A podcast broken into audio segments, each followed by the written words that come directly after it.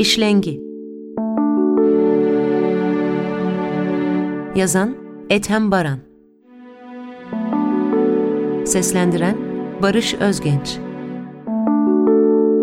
Bu öykü yazarın Doğan Kitap'tan çıkan Dönüşsüz Yolculuklar Kitabı isimli kitabından alındı. Cüneyt, Hülya, Fatma, Türkan gençliklerinin baharını yaşıyorlarken bizler çocukluğumuzun yaz mevsimine giriyorduk. Oysa gün geçtikçe Fatma Giri'ye benziyordu.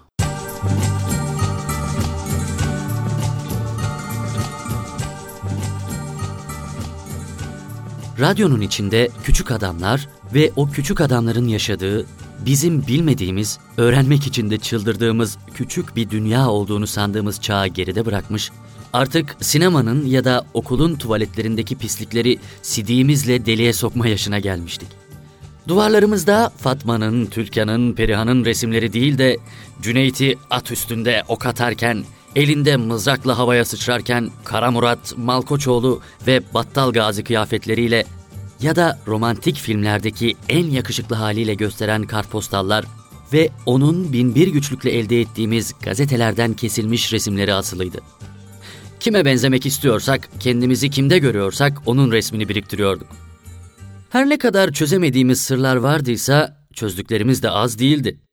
Cüneyt'in bizzat kendisinin ara sıra da olsa ve daha çok da öldürdüğü adamların gerçekte ölmediklerini, başka bir filmde yine karşımıza çıkacaklarını, hele hele Malkoçoğlu, Battal Gazi, Karamurat filmlerinde aynı filmin içinde düşman askerleri arasında bulunan ve giysi değiştirip, sakal takıp, bıyık takıp, Cüneyt'in karşısına kaç defa çıkan İhsan Gedi'nin rol icabı ölmüş gibi yaptığını biliyorduk artık. Gerçekten ölseler Türkiye'de adam mı kalır oğlum diyorduk. Fatma'nın ya da Türkan'ın Edis Hun'la Kartal Tibet'le gerçekten evlenmediklerini de biliyorduk. Tarihi filmlerde Cüneyt'in iki rolde oynadığını, aslında ikizinin olmadığını, diğerinin de o olduğunu tabii ki öğrenmiştik. Bunu bilmeyecek ne vardı? İki rolde oynuyordu oğlum, rol icabıydı. Ve onun gözleri Fatma Giri'nin gözlerinin aynıydı. Bir filmde Türkan Şoray çingeneydi. Üstü kapalı at arabaları arasında ağaçlık bir yerde yaşıyorlardı. Edison'a hırsızlık yaptı diye iftira atıyorlardı ve Türkan onu kırbaçlatıyordu. O filmden sonra Türkan'dan soğumuştum. Soğumuştum ama ben en çok Fatma Giri'yi seviyorum diyemiyordum. Çünkü onun gittikçe Fatma Giri'ye benzediğini, gözlerinin onun gözlerinin aynı olduğunu fark edecekler diye ölesiye korkuyordum. Ama mahallemizin delikanlıları, abilerimiz onunla yatmak için birbirleriyle inanılmaz bir mücadele içine girmişlerdi. Sigaranın külünü dökmeden sonuna kadar içen Türkan'la yatacakmış. Türkan öyle demiş. Abilerimiz denerdi peş peşe sigara yakarak. Kimi ağır içsen olur derdi, kimi hızlı içersen. Yarıyı geçenler olurdu. Herkeste bir heyecan, bir heyecan. Biz ufaklıklar kendi aramızda bu işin de sırrını çözmüştük. İstanbul otobüsünün akşamları kalktığını ve 13-14 saatlik yolculuktan sonra İstanbul'a vardığını öğrenmiştik. Bunlar külünü dökmeden bitirdikleri sigarayla İstanbul'a kadar gideceklerdi de biz de görecektik. Oho!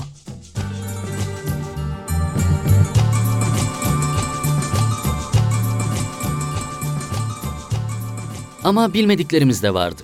Çözemediklerimiz, akıl erdiremediklerimiz. Öpüşme sahneleri örneğin. Öpüşenlerin karı koca olmadıklarını diğer filmlerinden biliyorduk. E peki nasıl oluyordu? Karı koca olmadıkları halde böyle dudak dudağa nasıl öpüşüyorlardı? Rol icabı olabilir miydi? Hani tarihi filmlerdeki iki Cüneyt'in yan yana gelmesi gibi. Film hilesi yani. Bir türlü çözemediğimiz film hilesi. Bir de bir kere öpüşüyorlardı hemen bir çocukları oluyordu. Demek ki 6-7 çocuğu olanlar söz gelimi komşumuz Hüseyin amcayla karısı Meymenet yenge 7 kez öpüşmüşlerdi. Artık Meymenet yenge doğurmadığına göre o işi yapmıyorlar demekti. Zenginlerin genellikle iki çocuğu oluyordu. Onlar o işi yapmaktan pek hoşlanmıyorlardı sanırım. İçimdeki coşkuya bakarsan ben evlendiğimde çok hem de pek çok çocuk yapacaktım. Film afişlerinin asılı olduğu tahta panodaki kocaman umuma yazısının filmin kadınlara olmadığı yani bize yasak olmadığı dışında ne anlama geldiğini bilmiyorduk. Arkadaşlarıma söylemediğim bir bilinmezim daha vardı benim. Bazı arabaların ön kapılarının altında yer alan resmi hizmete mahsustur yazısı. resmi hizmeti biliyor gibiydim de bizim şakacıktan anlamında kullandığımız mahsusla ne demek istediklerini bir türlü çıkaramıyordum. Belki çok kolay bir şeydi. Bilmediğim için benimle dalga geçebilirlerdi. O yüzden kimseye soramıyordum. Sonra mahallenin ortasındaki arsada mağara kazma dönemimiz başladı. Mağaramız tarihi filmlerdeki merdivenlerle inilen kale zindanlarına benzemeliydi. Önce geniş bir odaya inilmeli, oradan da odalara. Üç oda. Üç kişiyiz, herkese bir oda. Nacak, Ciho, ben. Kazmaya başladık. Kocaman bir çukur açtık. Üstünü milletin çatı aralarından yürüttüğümüz tahtalarla kapatıp toprakla örttük. Bir kişinin girebileceği kadar bir delik bırakıp orayı ayrı bir kapakla kapattık.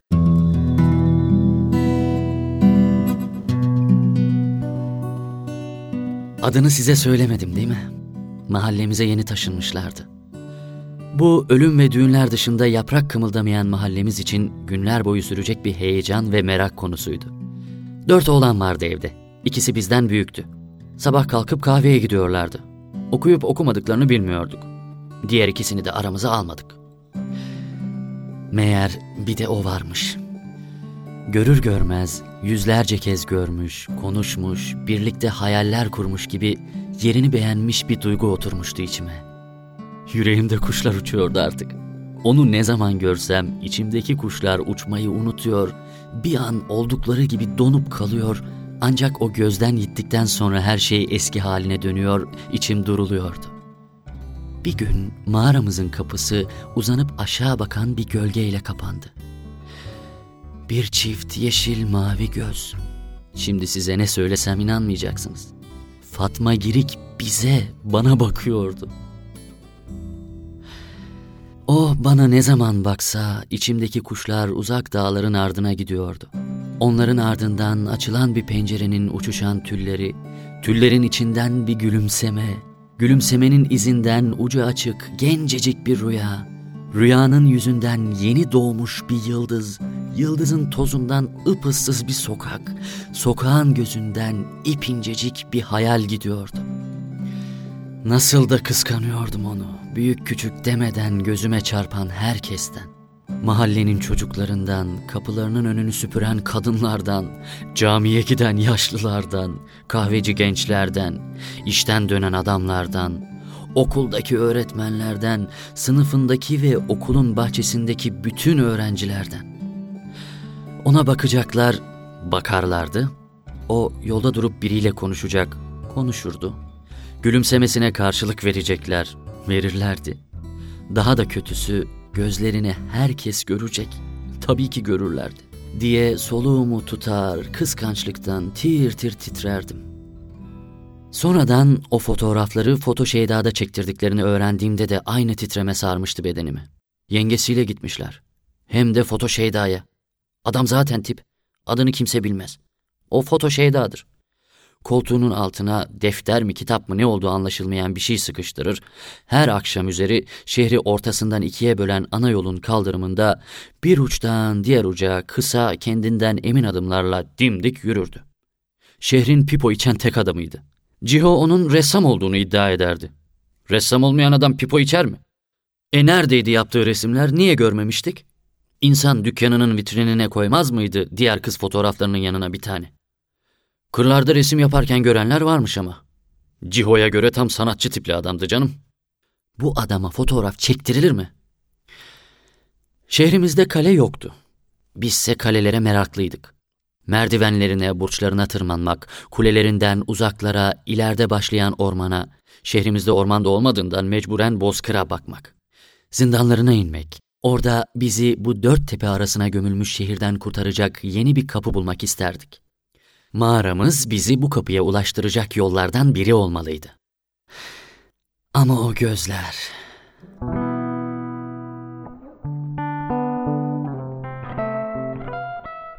O gözlerin mağaranın kapısını aydınlattığı günden sonra üstümün başımın tozundan toprağından utanır oldum. İlk birkaç gün arkadaşlarıma ayıp olmasın diye onlarla mağaraya gittim fakat içeri girmedim. Arkası kendiliğinden geldi.'' İlk yağmurla birlikte mağaraya dolan sular, rüyalarımızı, hayallerimizi, filmlerdeki ve çizgi romanlardaki zindanları, kaleleri de sürükleyip götürdü. Filmler yaza yakışıyordu. Güzle birlikte sokağımıza, evimize, penceremizin ardına çekilmiştik.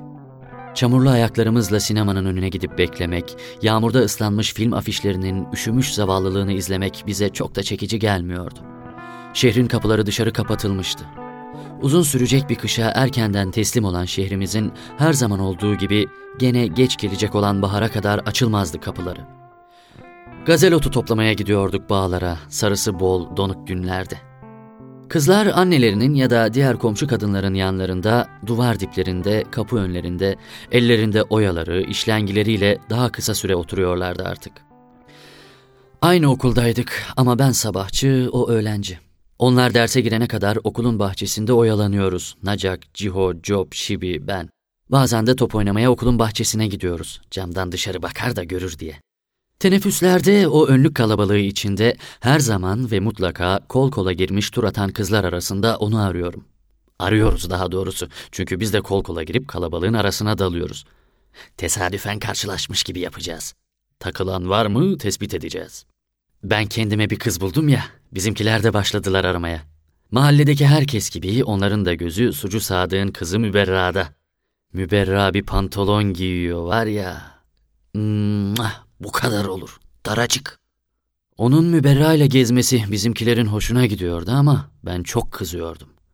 Kız kardeşime söyledim. Şununla arkadaş olsana mahalleye yeni geldiler. Kimseyi tanımıyorlar. Mecburen Müberra denilen o kızla geziyor.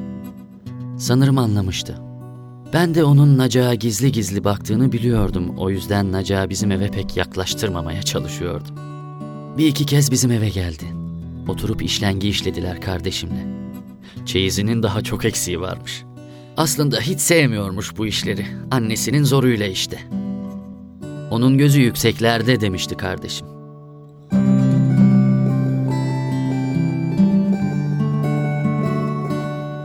Bir gün benden kitap istedi. Öğretmen herkes bir roman okuyacak demiş. Ben de kitap ne arar? Olsa olsa Ciho'da olurdu ondan aldım. Kendiminmiş gibi ona verdim. İç kapağına Hasan T'yi seviyor yazmıştım. Cihangir yazısını iyice karalayıp onun altına. Açar açmaz görürdü. Kitabı geri verirken altına cevabını yazardı belki.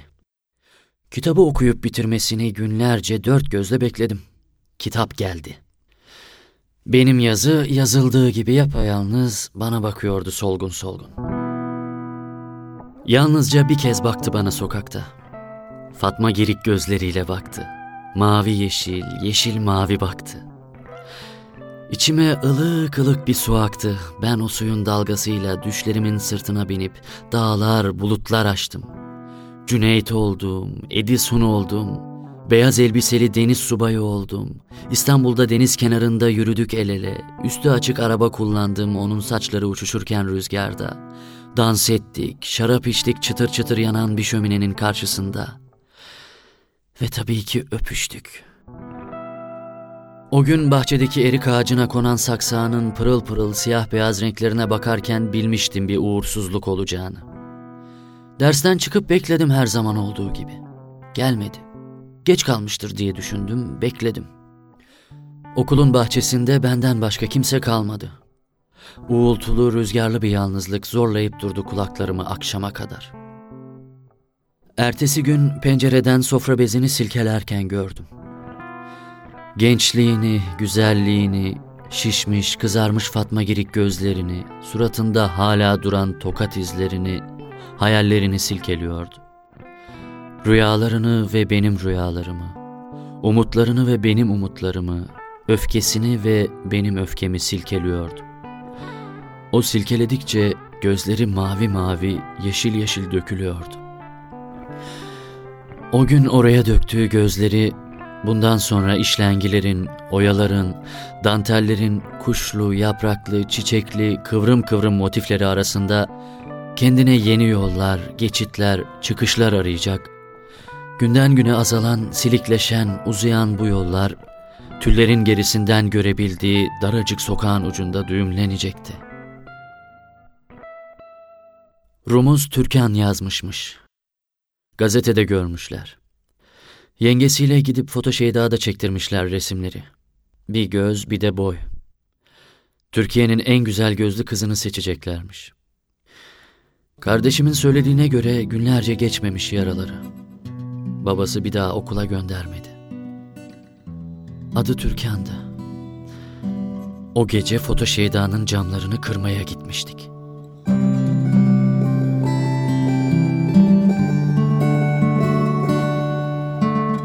Ethem Baran'ın İşlengi öyküsünü Barış Özgenç seslendirdi.